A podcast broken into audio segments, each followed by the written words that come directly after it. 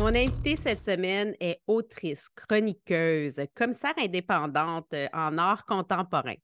Ah oui, j'étais en train d'oublier, elle est aussi la conjointe d'un certain joueur de football très connu. Ici Isabelle Etier et bienvenue sur le balado Femmes d'hockey présenté par IGA. Cette semaine, je t'invite dans l'univers de Florence Agathe du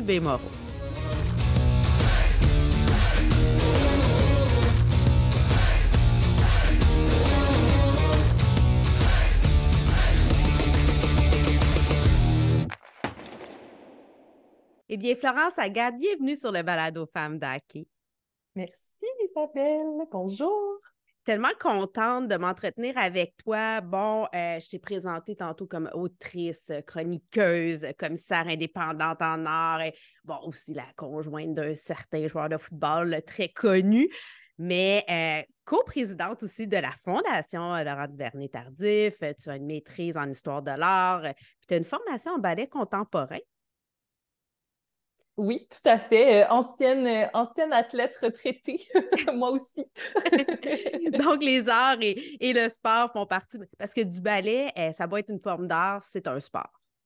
Ben oui, oh mon Dieu, moi je le mets tellement sur un pied d'égalité. Euh, tu sais, toute ma vie, je me suis vraiment considérée comme une, comme une athlète. Puis tu sais, même moi, j'ai fait du sport de haut niveau depuis très jeune, puis j'ai toujours été inscrite dans des programmes sport-études, en fait, pour être en concentration ballet. Donc, même s'il y a cette, euh, cette dimension nécessairement artistique du ballet classique ou contemporain, pour moi, c'était aussi, euh, c'était aussi un sport. Euh, donc oui, quand j'ai quand j'ai rencontré Laurent au début de la vingtaine, ça faisait deux ans que, que j'avais arrêté la danse. Euh, à l'époque, j'étais à l'École supérieure de ballet contemporain du Québec, puis avec les jeunes ballets du Québec, puis je m'étais blessée, donc j'avais effectivement hmm. pris ma retraite et le sport était derrière moi à cette époque, mais il est revenu très rapidement dans ma vie finalement avec l'arrivée de Laurent. ben, on va y revenir un peu plus au football, mais on va commencer, on va quand même parler un peu de hockey. J'ai envie de savoir quelle place prend le hockey dans ta vie? Est-ce que tu es amatrice de hockey? Est-ce que tu suis ça? Est-ce que tu as un penchant pour euh, nos Canadiens de Montréal? Alors, moi, je, dois faire un disclaimer d'entrée de jeu. Je, ne, je ne suis pas une grande fan euh, de, de hockey. Je, connais les règlements, mais c'est assez minimal au niveau de ma, compréhension fine du hockey. Euh, ce que je connais en fait du hockey, c'est vraiment plus le hockey féminin. je suis quelqu'un qui, qui, est allé voir les Canadiennes jouer, qui est allé voir des matchs universitaires aussi féminins, euh, la force à Montréal euh, dans les dernières années. Puis là, j'ai très hâte de découvrir la nouvelle équipe aussi de hockey féminin de la PWHF. Donc, c'est plutôt ma, ma, ma, connaissance des joueuses et du réseau du hockey passe par les femmes. c'est encore mieux, en fait, tu sais. c'est parfait. Nous, nous aussi, on aime ça, euh, le hockey au féminin. On aime, euh, on a hâte de voir la nouvelle ligue à l'action, de voir les joueuses. Ça va être vraiment intéressant. Donc, euh, j'ai bien hâte de voir. Fait que je te pose une question. Qui est, toi, je te donne l'occasion de rencontrer une joueuse ou un joueur du passé, du présent ou du futur. Ça serait qui et pourquoi? Oh là là, quelle grande question! Euh, ben là, je, déborde le cadre des joueuses, mais moi, une, femme avec qui j'aimerais tellement m'entretenir, c'est euh, Émilie Castonguay. Euh, plus au niveau de l'administration du sport, puis de ce qu'elle fait comme directrice générale adjointe, puis c'est quoi, c'est quoi son rôle, c'est quoi sa vision, euh, comment elle s'inscrit dans cet univers-là euh, de la LNH. Donc, j'aimerais beaucoup comprendre la structure, quelles sont les embûches qu'elle a rencontrées, comment elle les a dépassées. Donc, je, ça serait ça mon souhait. ah, mais, mais je trouve ça super intéressant. Puis oui, moi, ça fait partie de celles que j'espère recevoir sur le balado. Ah, parce que je te le souhaite elle a tellement un parcours, euh, bon, atypique joueuse de hockey, oui, elle est devenue agente de joueur, là, directrice euh, adjointe. Euh, donc, effectivement, tout ce qu'elle doit faire face, en fait, le travail qu'elle doit faire, peu importe que, que, tu sois un homme ou une femme, ça reste que c'est des, des postes qu'on n'a pas beaucoup accès à comprendre. Non, effectivement, c'est comme un peu plus les coulisses du sport. tu sais, toute la effectivement, l'administration n'est pas sa responsabilité dans le sport. Puis pourtant, c'est des postes qui, en ce moment, euh, peuvent être tellement clés, justement, dans la mm-hmm. place des femmes dans le sport, dans la représentation des femmes dans le sport, euh, dans même changer la culture du mm-hmm. hockey. Hein, T'es mieux placé que moi pour, pour en discuter, mais le hockey, ça reste que c'est, un sport euh, qui se, qui se bataille un peu en ce moment avec une culture qui, qui, qui tente de rénover puis de se mettre un peu plus au diapason de, de valeurs comme l'inclusion, la diversité, le féminisme. Et donc, je trouve que des postes, justement, qui sont plus dans les structures autour de la glace peuvent avoir tellement un potentiel pour changer le sport, transformer le sport comme on le connaît. Là. Ah non, je suis, je suis d'accord avec toi. Puis c'est vrai que lorsque tu as de la diversité à tous les niveaux autour de la table de décision, on arrive mm-hmm. à des euh, réflexions, euh, on arrive avec des solutions qui sont beaucoup plus créatives et beaucoup plus inclusives. Je absolument, absolument. Je ne pourrais pas mieux dire. Euh, toi, quelle est la chanson qui te fait penser au sport? C'est comme peu importe que ce soit, on n'est pas obligé de rester dans le hockey, là, mais y a-tu une chanson, toi, que quand tu entends ça, ça rime, là, ça te met en émotion dans le sport? Oh mon Dieu, c'est une bonne question. Eh, mais moi, ça serait vraiment des questions euh, euh, des questions, des, euh, des, chansons liées au stade de football à Kansas City, le stade des Chiefs, qui a une ambiance absolument hallucinante. Fait que nécessairement, euh, tu sais, j'ai vu énormément de matchs de mm-hmm. foot dans les dix dernières années. J'en ai même vu plus que Laurent lui-même dans un, assis dans un stade. C'est vrai, lui, lui, il jouait. Lui, il joue. c'est drôle, on faisait on avait cette conversation-là il y a quelques jours, puis puis c'est ça, parce que là, maintenant qu'il est nouvellement retraité, euh, il a recommencé à écouter un peu le foot à la télé le dimanche, les soirs de semaine. Puis, euh, on, on, faisait un peu le décompte, puis j'étais comme, hey, c'est fou, j'ai vu plus de matchs en vrai que toi, tu en as vu dans ta vie. C'est quand même assez comique. Mais, euh, mais oui, mes souvenirs sont vraiment associés au stade de Kansas City. Puis bon, forcément, en ayant vu plusieurs matchs là-bas, il y a certaines chansons qui reviennent un peu de match en match pour créer l'ambiance et tout. Euh, que oui, ça serait lié à ça. Mon Dieu, j'ai en tête, euh, je sais même pas c'est quoi le titre de la chanson, là, mais tu sais, celle qui est comme All I do is win, win, win, no matter what, qui, qui représente quand même très bien les Chiefs. oui, tout à fait, tout à fait, tout à fait.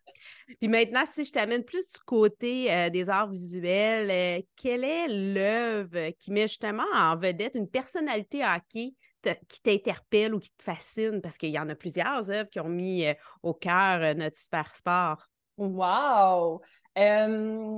ah, mais d'emblée, je pense à deux artistes. Euh, d'abord, bon, euh, Serge Lemoine, qui est un peintre qui a fait toute une série euh, rouge, bleu et blanche, qui était beaucoup associée à la culture visuelle liée au hockey au Québec. et aussi, je pense à euh, Marc-Antoine Koffaneuf, qui est un artiste qui a beaucoup travaillé avec les, cartes de joueurs de hockey, qui a fait des grandes œuvres autour euh, avec ce, matériau-là, finalement, comme point de départ. Fait oui, c'est deux, deux, artistes qui ont vraiment puisé dans, dans la culture du hockey, mais des artistes qui s'intéressent au sport, euh, il y en a des dizaines et des dizaines depuis toujours. Hein. Je pense que moi, c'est ça, j'ai, comme tu disais, j'ai une formation en histoire de l'art, donc je, porte un regard sur le sport qui est très culturel. Je m'intéresse aux images, à leur potentiel, euh, quel type d'image le sport véhicule, puis quel type de message ces images-là aussi véhiculent, tu sais. Puis, euh, il y a tellement d'artistes qui ont investi justement le sujet du sport, les codes du sport, l'équipement, les, les, les, drapeaux, euh, les terrains, euh, les stéréotypes autour des corps des athlètes et tout ça. puis, dans, dans, dans, dans, le livre que je viens de publier, justement, effectivement, je nomme quelques artistes. C'est d'ailleurs une artiste qui fait la couverture et les illustrations à l'intérieur, puis elle est allée puiser dans des archives du sport il est, si beau. Il est si beau. Il est si bon. C'est un sujet qui, euh, effectivement, préoccupe et occupe les artistes depuis des décennies. Il y a des très beaux liens à faire entre art et sport. Je suis 100% d'accord avec toi. Puis là, je cherche une des images euh, que tu as mis justement. Puis quand je l'ai vue, ça m'a tellement fait penser au logo de Femme d'Aki parce que tu ah! utilises le porte-voix. Oui. Et euh, quand est venue l'idée, de, de femmes d'hockey, justement, je me dis comment je peux symboliser ce que j'essaie de faire? Et j'ai utilisé le porte-voix moi aussi parce que c'est ce qu'on veut, c'est, être, ouvrir euh, justement la voix, parler, faire résonner ce message-là qui, euh, que tu fais très bien dans ton livre. Puis que je... On, va y revenir, mais avant ça, j'ai envie de te poser une question. Qu'est-ce qui nourrit ta passion, toi? Mmh. Euh, ben vraiment, à la base du projet du livre hors-jeu, c'était de donner de la visibilité aux femmes qui sont dans le sport, qui font le sport, qui le transforment en ce moment. Donc, c'est vraiment la volonté de célébrer finalement toutes les femmes qui sont dans le sport. euh, puis ça, ça me, ça me, ça m'anime, ça me passionne, c'est quelque chose qui me motive. Euh, je crois aussi que porter une parole féministe dans l'espace public et surtout porter une parole féministe sur le sport, qui est un domaine plus typiquement mm. masculin. C'est quelque chose qui peut faire peur. Euh, et euh, dans les dernières semaines, bon, ça fait deux, trois semaines que le livre est sorti au, moment où on se parle. Puis à certains moments, j'étais comme, ah, j'ai un peu peur, des fois, des commentaires mm. négatifs, tu sais. Euh, mais de me rappeler de pourquoi c'est mm-hmm. important pour moi de publier ces mots-là, puis de parler de ces femmes-là, de les mettre en lumière, c'est vraiment ce qui me, ce qui me motive.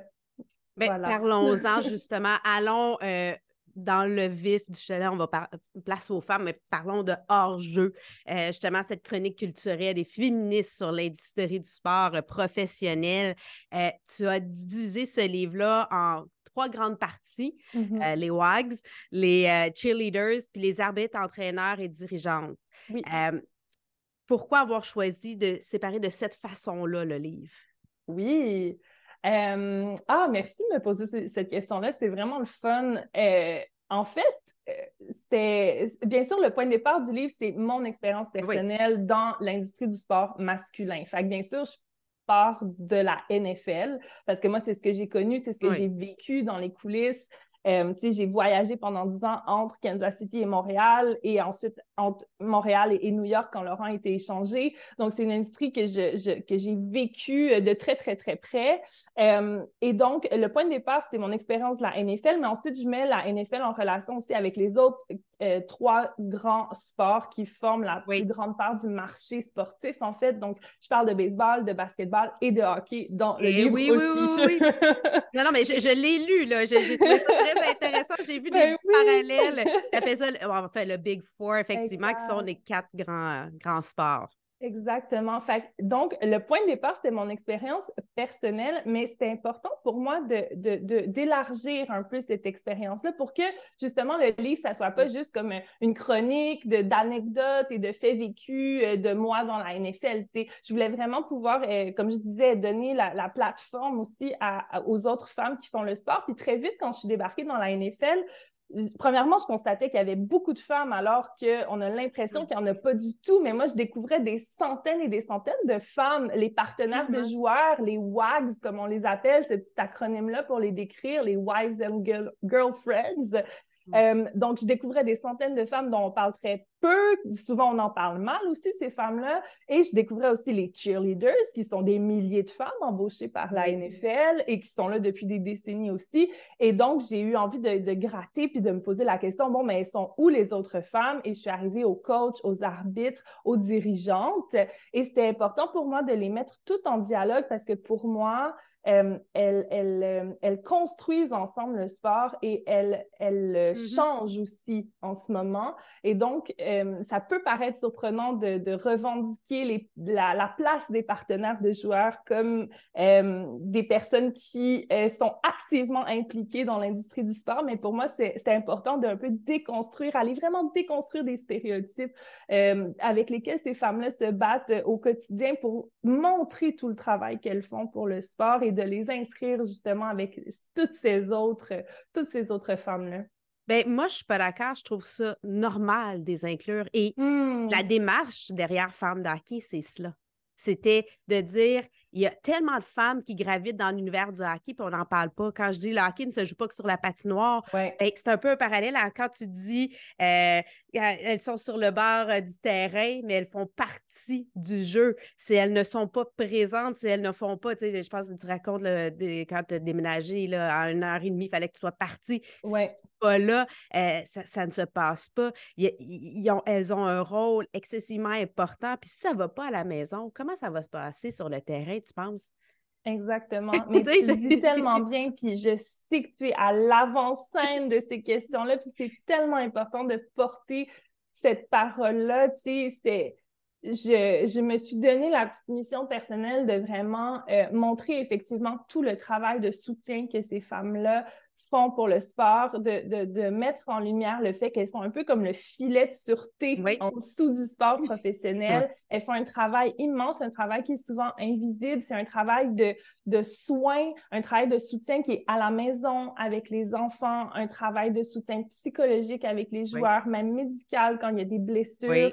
Euh, c'est des femmes qui euh, ont des grandes aussi, euh, des grands chamboulements et des grandes questions à se poser dans ce rôle aussi aux côtés de leurs conjoints euh, lors des carrières parce que notre propre carrière, euh, même s'il y a un immense privilège euh, financier puis social qui est associé avec des carrières comme de la NFL ou de la NHL, ben nos carrières, elles sont au tout début. Souvent, quand les gars sont repêchés, mm-hmm. on sort de l'école, on arrive sur le marché du travail et là, on se retrouve dans une autre ville que notre conjoint. On se retrouve à devoir déménager souvent plusieurs fois par saison, plusieurs fois au fil des années de la carrière de notre conjoint. donc, il y, y, a des grands questions, il y a des grandes répercussions très euh, concrètes. Puis moi, je l'ai vécu d'un point de vue où je n'ai pas d'enfant et je suis euh, majoritairement du temps à la pige, donc à mon compte, avec un horaire qui est relativement flexible. Je peux travailler à distance, même avant les Zooms et tout. J'étais déjà dans un mode comme ça. Euh, mais je, je, je, veux dire, il faut penser euh, aux femmes qui ont de jeunes enfants, qui ont des enfants en âge scolaire. C'est une logistique de vie qui est infinie et qui souvent est presque exclusivement à la charge des femmes. Euh, et c'est à ce titre-là que je pense que c'est important de, de, reconnaître leur apport, de reconnaître leur existence dans les ligues. Puis une des choses que je dénonce dans le livre aussi, c'est euh, c'est qu'il y aurait des choses très concrètes que la NFL euh, pourrait faire pour reconnaître l'apport de ces femmes-là. Je parle de système de garderie, par exemple. Je parle de primes de déplacement, justement, qu'on doit changer d'emploi parce que le gars a été mm-hmm. changé. Euh, on pourrait parler aussi de congé de paternité. Hein? C'est quelque chose qui est très commun dans le sport masculin, alors que tous les gars sont en âge de procréer et ont souvent plusieurs enfants. Oui il y, a des choses comme ça qui, euh, qui sont, euh, en tout cas, qui pour moi étaient euh, très importantes d'amener dans l'espace public et pour qu'on en parle, pour qu'on déconstruise certains, certaines idées préconçues ou préjugés qu'on peut avoir envers ces femmes-là et de dépasser un peu, des fois, certaines barrières qu'on peut avoir de jugement sur leur apparence, sur leur statut social, sur leur, leur posture dans, sur les réseaux sociaux, par exemple, mm-hmm. pour vraiment se questionner à savoir quelle, quelle est leur réalité de femme et comment est-ce qu'elles s'inscrivent dans l'industrie du sport et comment est-ce qu'elles euh, ont un apport pour l'industrie du sport. Eh, je suis tellement d'accord avec toi. Puis on peut faire aussi un parallèle dans le milieu des affaires lorsque tu es la mm-hmm. conjointe euh, ou le conjoint d'une personnalité de haut niveau. Moi, je l'ai vécu, euh, tu sais, euh, mon conjoint, j'ai eu à déménager, à amener ma, ma famille, jouer à la, à la géo, à s'occuper de tout le monde, d'amener et tout ça. Bon, c'est pas les mêmes choses, mais reste que ça reste que ça fait partie de tes responsabilités. Et dans le livre, tu, tu, soulignes aussi euh, une certaine Angela Price qu'on connaît très bien au mm-hmm. niveau hockey et tu fais, euh, tu, tu, notes justement comme quoi cette femme-là, justement, elle a des études en marketing, en finance, elle a trois enfants, elle est entrepreneur, elle a lancé une ligue de vêtements, elle a son blog.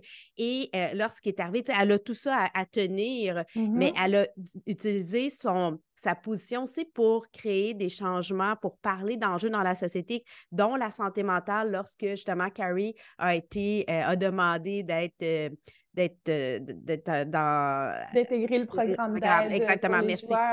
Oui, non, non, tout à fait, oui. Puis c'était important pour moi de parler de cet épisode-là parce que moi, c'est quelque chose qui m'a vraiment marqué. C'était pendant la pandémie, c'était en 2021. Puis moi, c'est ça, comme je disais d'entrée de jeu, je connais pas beaucoup le hockey, mais ce que je connais du hockey, je l'ai souvent appris en suivant des femmes de joueurs sur les réseaux sociaux.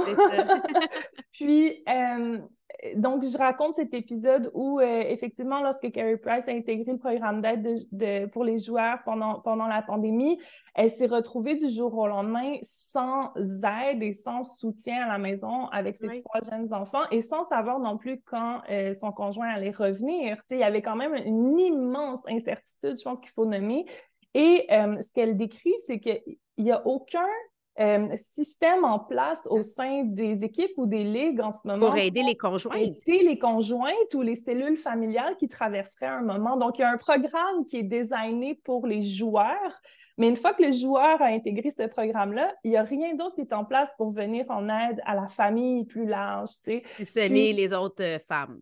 Absolument. Puis elle, elle dit que bon, mais finalement, celles qui l'ont aidé, mais c'est les autres conjointes. C'est ça. Euh, et c'est aussi le programme des, des anciens joueurs, alors que son chum était actif, tu sais. Donc, moi, c'est ce qui me... En tout cas, je trouve que c'est une image très forte de cette espèce d'invisibilité, puis aussi du fait que euh, j'ai envie de dénoncer le fait que les, les, grandes ligues sportives masculines prennent pour acquis le, travail de ces femmes-là, leur amour, leur soutien, euh, tout le travail de parentalité et, et, ce que Angela Price a permis dans, cette, dans ce moment de crise dans elle, sa cellule familiale, c'est de d'amener ces questions-là dans les journaux sportifs. Parce que ce qu'elle écrivait sur son blog à l'époque a été relayé dans les médias sportifs puis j'ai trouvé ça excessivement puissant qu'on parle de, famille, de parentalité, d'amour euh, et de soutien dans la colonne sportive des journaux. Mais elle a été un modèle, dans le fond. Elle, elle a pris ce flambeau-là. En plus d'avoir à conjuguer avec la situation, elle s'est donné la mission d'éduquer un peu, tu sais, comme mm-hmm. elle a, fait, elle a dû faire face à une situation qui est très difficile, mais elle a mm-hmm. dit, je vais en faire profiter la société. Et je pense que ça amène, selon moi, puis je ne sais pas si tu es d'accord avec moi, plus il va y avoir de diversité autour de la table, encore une fois, des femmes à des postes de direction, mais ça amène cette réflexion-là. Ça veut, tu sais, je pense qu'on a euh, des fois des... Moi, j'aime beaucoup le terme féminisation du leadership. Mm-hmm. Et qui amène une, une sensibilité, euh, une, une reconnaissance de l'autre. Ça ne veut pas dire que tu dois être une femme pour avoir ce type de leadership. C'est juste avoir euh, un leadership plus humain. Absolument. Puis tu le disais tellement bien tantôt. Je veux dire, la diversité, je veux dire, c'est pas, c'est pas compliqué, là. Je veux dire, si euh, tu mets différentes personnes autour de la table, mais ces personnes-là vont avoir des lunettes puis des considérations différentes et donc une plus grande sensibilité. Parce que bien sûr, par exemple, moi, je parle d'une posture de, de femme et de femme blanche dans le sport, mais je veux dire, quand on parle à plus d'inclusion, d'équité, d'égalité euh, dans le sport, on peut penser à plein d'autres enjeux qui minent le sport en ce moment, qui ont attrait au racisme, à l'homophobie, à la transphobie, au capacitisme. Tu sais, je veux dire, euh, le sport, c'est une, institution qui, a des centaines d'années et qui, il faut se rappeler historiquement, qui a été euh, mis en place par des hommes euh, qui avaient un certain pouvoir et une, certaine, certaine origine et, et, culture. Et maintenant, on est ailleurs dans la société et je pense qu'il faut réfléchir à qu'est-ce qu'on veut que le sport reflète comme société. Ben, parce qu'en ce moment, il est un petit peu déconnecté, il est un petit peu euh, anachronique, disons. Mais quand tu regardes l'histoire et tu te ramènes au début du 20e siècle, au début des années 1900, mm-hmm. euh, on n'était pas ça en arrière. Il y avait, il y avait quasiment plus d'équité. Euh, en tout cas, mm. du côté hockey, il y avait des ligues féminines et masculines et il y avait le nombre de spectateurs qui étaient là jusque, bon, bon la Première Guerre mondiale, bon, la Deuxième Guerre mondiale, après ça, ça a été pire dans les années 60-70, on dirait que ça l'a régressé avec le temps et là, on essaie de reprendre euh, le flambeau. c'est quoi ton plus grand rêve pour les femmes dans le sport? Grosse mmh. question. C'est une grosse question. Ben, mon plus grand rêve, c'est, c'est qu'elles puissent réellement avoir les mêmes chances, les mêmes options puis pour vrai, les mêmes rêves que les gars. Parce qu'en ce moment, oui, tu sais, je veux dire, on peut y aller dans les chiffres, puis dans l'histoire, puis de calculer, puis d'être comme bon, mais à quel point il y a tant d'équipes sportives, tant de joueuses euh, comparées aux gars, da, da, da, da, mais ultimement, en ce moment, on vit quand même dans un milieu, dans un moment historique où les filles et les gars ne euh, peuvent pas avoir les mêmes rêves dans le milieu du sport. Tu sais, je veux dire, jusqu'à hyper récemment, on parle de cet été, euh, où il y a quelques, quelques mois, les, les, les, gars et les filles fans de hockey pouvaient pas aspirer à avoir les mêmes euh, chances professionnelles.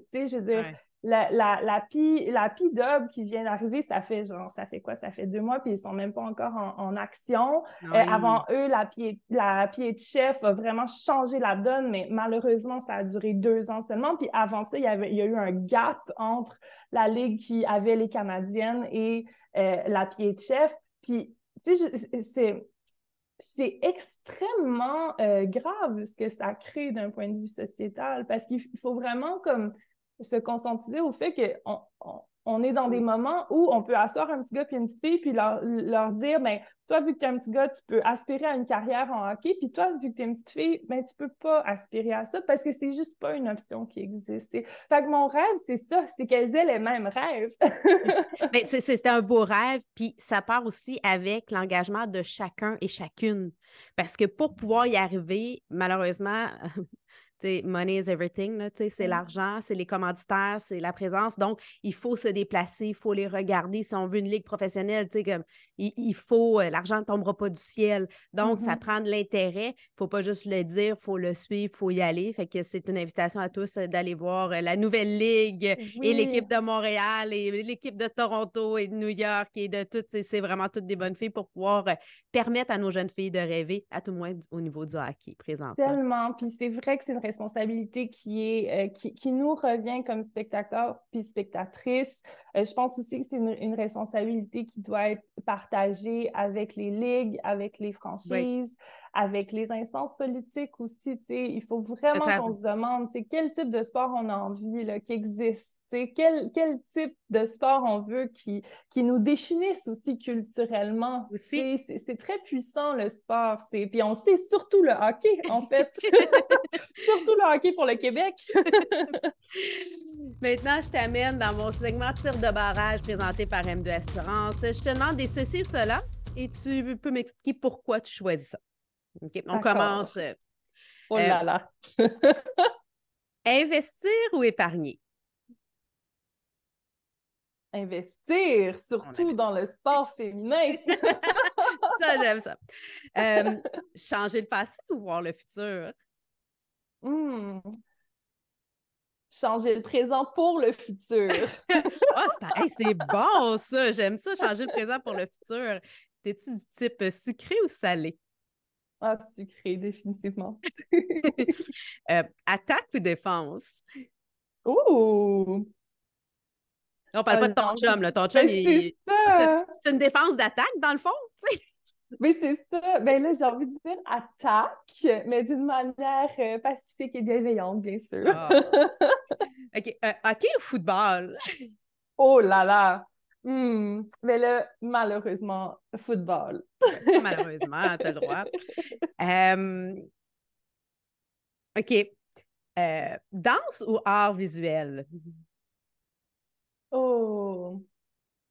Ça, c'est rough. Hein? c'est rough. Je pense que la danse, ça va toujours être euh, la forme d'art qui me qui vient me chercher le plus. Euh, je, travaille en art visuel, je côtoie des artistes presque à tous les jours. C'est un, un, milieu que je trouve absolument euh, essentiel pour la société. Mais j'avoue que aller voir un spectacle de danse, il y a quelque chose d'un moment tellement unique, tellement spécial. Euh, on dirait que je ressors toujours de là en me disant c'est incroyable qu'il y a des humains en quelque part dans la ville en ce moment qui ont passé une heure et demie à m'offrir ce moment-là. Il y a quelque chose d'infiniment spécial avec la danse. Je pense que je dois choisir mes premiers amours. et moi, tu vois, j'aime aussi danser. Puis la danse, pour moi, ça me garde vivante. Quand, quand ça Ah. va bien, quand ça va mal, on dirait que la danse, peu importe que ce soit de la danse, aller danser entre amis, danser dans son salon juste pour se défouler, que ce soit de la danse, justement, euh, tu sais, que ce soit de la danse classique, euh, moderne, contemporain, hip-hop, quoi que ce soit, on dirait que c'est. Tu te sens vivant quand tu Ah, danses. tellement, tellement, tellement. La danse de salon, c'est la meilleure danse. Ah, la danse de salon, c'est la meilleure danse. Euh, OK, là, Kevin Raphaël ou Sacha? Oh! Et là là là là. Mais là, c'est difficile parce que Sacha, c'est comme le third wheel officiel de ma vie avec Laurent. Euh, Kevin, c'est une personne que j'aime infiniment, euh, puis qui m'a tellement euh, apporté d'espoir pour le sport féminin dans les dernières années, justement avec tous ses efforts autour de la PHF, puis à quel point il est vocal, puis qu'il donne la place aux femmes. Euh, je peux pas. Je pense qu'il faut que j'aille avec euh, une égalité. C'était ma petite euh, question crunchy. Je me trouvais très coquine. oh, j'adore. Mais c'est une bonne question. Mais, mais en fait, c'est- effectivement, ils ont un rôle puis une façon d'influencer le sport tellement différente. Euh, deux personnes importantes. Tu sais, Sacha, j'ai appris à le découvrir un peu plus. Je ne le connais pas personnellement comme toi, tu le connais.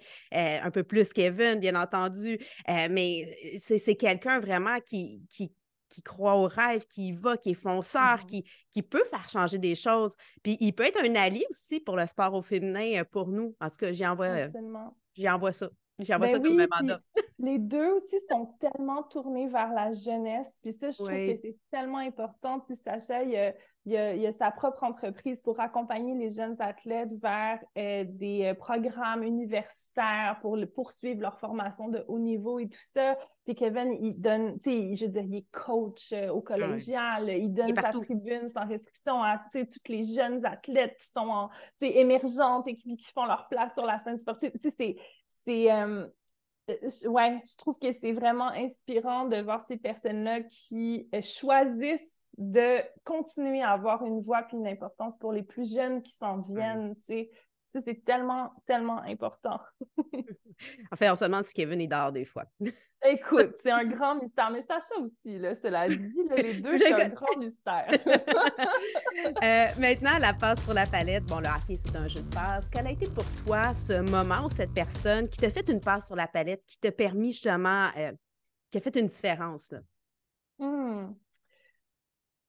Qui a fait une différence? Ben, c'est ça, je, je- comme je disais, Kevin, dans les dernières années, m'a vraiment comme euh, a, a incarné une sorte de d'allié féministe, j'ai envie de dire, comme gars. Euh, dans le sport, puis j'ai eu tellement des belles discussions avec lui sur le sport féminin, sur la place du sport dans les médias aussi, Oui. pourquoi il n'y a pas plus de sport féminin à la télé, pourquoi il n'y a pas plus de journalistes sportives à la télé, c'est des, des sujets que je suis certaine que tu aurais long en l'air à dire. Ça prendrait un tome 1, 2, 3, 4, 5 Oui, c'est jusqu'à. sais, comme un livre. Exact. Ça a été vraiment une personne qui m'a euh, qui m'a accompagnée aussi dans le processus du livre, avec qui j'ai brainstormé des idées, j'ai- lancé des pistes, on en a discuté. Puis c'est aussi quelqu'un qui, un jour, quand j'étais vraiment en, en grand questionnement à savoir, euh, bon, quelle est ma posture en tant que personne, justement, à l'extérieur du monde du sport pour porter un regard sur le sport, je me sentais imposteur, tu sais, puis je lui disais... Euh, écoute, je me sens comme la journaliste sportive la moins spécialisée au monde. Puis Kevin, c'est trop drôle, parce que il se fâche pas souvent. Puis là, il était comme Florence, écoute-moi bien. tu peux pas dire ça. Il faut pas que tu dénigres le fait que tu connais plus le sport que bien du monde qui le regarde dans des arénas puis dans des stades une fois de temps en temps pour une game. Tu, vis le sport de l'intérieur, puis ça, ça compte pour quelque chose. Puis on dirait que euh, cette, cette phrase de comme de, de, de accepter le fait que j'avais une posture euh, Différente. sportive, mais différente, ça m'a vraiment donné le courage de, de, De d'avancer dans le livre. Fait que j'ai envie de lui faire une, une passe sur la palette pour ça. Ouais, non, c'est vrai que Kevin est comme ça. Il y a cette, euh, cette capacité d'ouverture, de, de, reconnaître et euh, de nous donner euh, le souffle pour aller de l'avant. Euh, là, je te demande de faire une passe sur la palette à un organisme. je ne veux pas teinter, là, mais on n'a pas parlé. tu as un autre rôle super important. Tu es coprésidente de, de, la Fondation LDT. Fait que je pense que c'est une belle occasion pour nous parler de ça. Ben oui, oui, ben c'est ça. C'est, la Fondation LDT, on a parti ça, Laurent et moi, il y a sept ans maintenant. Euh, et euh, c'est une, donc une jeune fondation qui œuvre pour la réussite éducative à travers les arts et le sport chez les enfants. Donc, on mise vraiment sur le sport et les arts comme des moteurs euh, pour leur épanouissement, pour leur développement, puis pour le, vraiment leur, euh, leur persévérance à l'école. Euh, et donc, euh, on développe des contenus pédagogiques, on forme des mm-hmm. équipes d'animation et on déploie des programmes maintenant dans sept régions à travers le Québec. Hein? on, rejoint des, des milliers d'enfants et on, on offre ces, ces ateliers en art et en sport gratuitement aussi aux élèves du primaire. Donc, c'est un, projet qui euh, me tient immensément à cœur parce qu'il est aussi motivé par euh, des valeurs justement de, découverte, de curiosité, de déconstruire certains stéréotypes. Donc, tu sais, on essaie de vraiment sortir des cadres de sport plus traditionnels, euh, qu'on peut apprendre en éducation physique, par exemple, ou des, des, des cadres plus près des arts plastiques comme du bricolage et tout ça. On va vraiment travailler avec des profs en éduc, des kinésiologues, pour développer des ateliers en yoga, en danse. Mm-hmm. Euh, euh, pour les arts, euh, pour les arts on, travaille avec des artistes en art contemporain. C'était super important pour moi, en fait, d'aller vraiment chercher les gens de cette communauté-là, puis développer des ateliers en photo, en sculpture d'argile, en feutrage, avec vraiment des des artistes. Donc, les, ateliers sont inspirés de vraies pratiques d'artistes que les jeunes peuvent revoir après dans des musées ou dans des centres d'expo. Fait que c'était comme cette idée de vraiment donner des modèles inspirants d'athlètes euh, étudiants ou d'étudiants en art ou d'artistes aux jeunes. Euh, fait que c'est ça. Mais sinon, sur la place des, des, femmes dans le sport, il y a tellement d'organismes tripants. Là. Je veux dire, je pense à Filles Actives, bien sûr. Mm-hmm.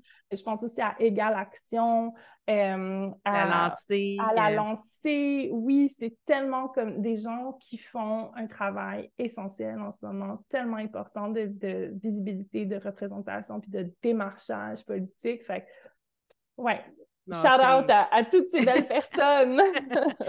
mais, moi, j'ai aimé découvrir la Fondation LDT justement euh, pour encourager la curiosité, la créativité. Euh, j'aime le programme La sixième période. Je trouve que c'est intéressant.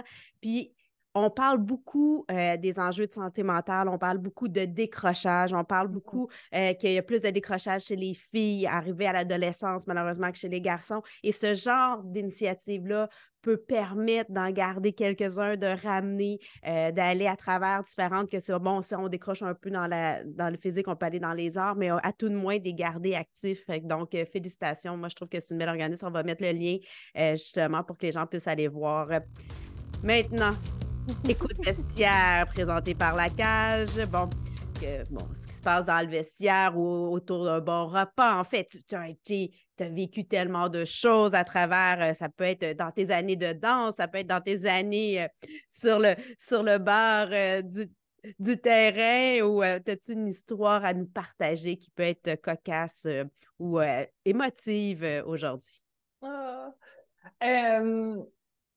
ben, j'ai une histoire, mais je, la raconte dans le livre. Fait que là, c'est pas, elle n'est pas inédite à 100%, mais je pense qu'une belle illustration du fait de. En fait, une belle illustration de à quel point les arts et le sport sont, sont liés dans ma vie. Là. Euh, fait que pas juste ma fondation, pas juste mon couple, globalement, à chaque instant, on dirait bien. Euh, donc, je raconte dans le livre que. Euh, pendant le repêchage euh, de la NFL en 2014. Donc, Laurent attendait l'appel. Puis, euh, moi, j'étais à l'école à ce moment-là, j'étais à la maîtrise, puis j'avais un séminaire de maîtrise à New York pour aller visiter des musées. Puis, donc, je, raconte le fait que j'ai pris la décision de ne pas rester à Montréal pour le repêchage. De ne pas être là pour le repêchage. De ne pas être là pour le repêchage.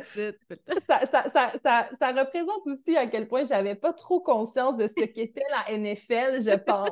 rétrospectivement. Euh, tu sais, moi, j'étais comme, OK, OK, tu sais, la MFL, les shows de la mi-temps, d'accord, mm. c'est le fun. Tu sais, le Super Bowl, tu sais, tout ça. Tu sais, OK, tu sais.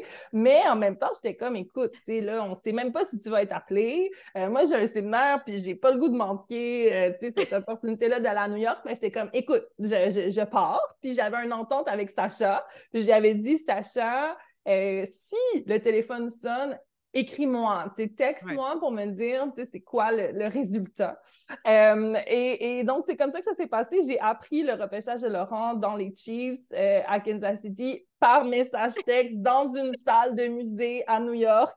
Puis je, sachez m'a juste écrit le nom de l'équipe, puis je savais pas c'était quoi, je savais pas c'était où. il a fallu que je Google pour savoir c'était où les Chiefs. J'étais comme Kansas City, c'est où Kansas City? Et j'étais tellement découragée. Là.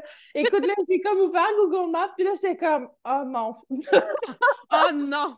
Ça peut pas être New York, ça peut pas être. J'étais tellement découragée. Oh mon Dieu Seigneur. Oh. Puis, euh, puis la, suite de cette anecdote, c'est que, bon, euh, écoute, les, repêchages, ça se passe tellement rapidement. Le lendemain matin, Laurent était dans un avion, il s'en allait à Kansas City pour commencer les camps d'entraînement.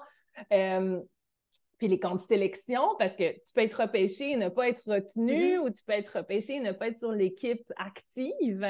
Euh, et donc, euh, on avait comme deal que j'allais le rejoindre à la fin des camps de sélection, tu sais, pour, euh, pour être avec lui si jamais, justement, il faisait pas la cote.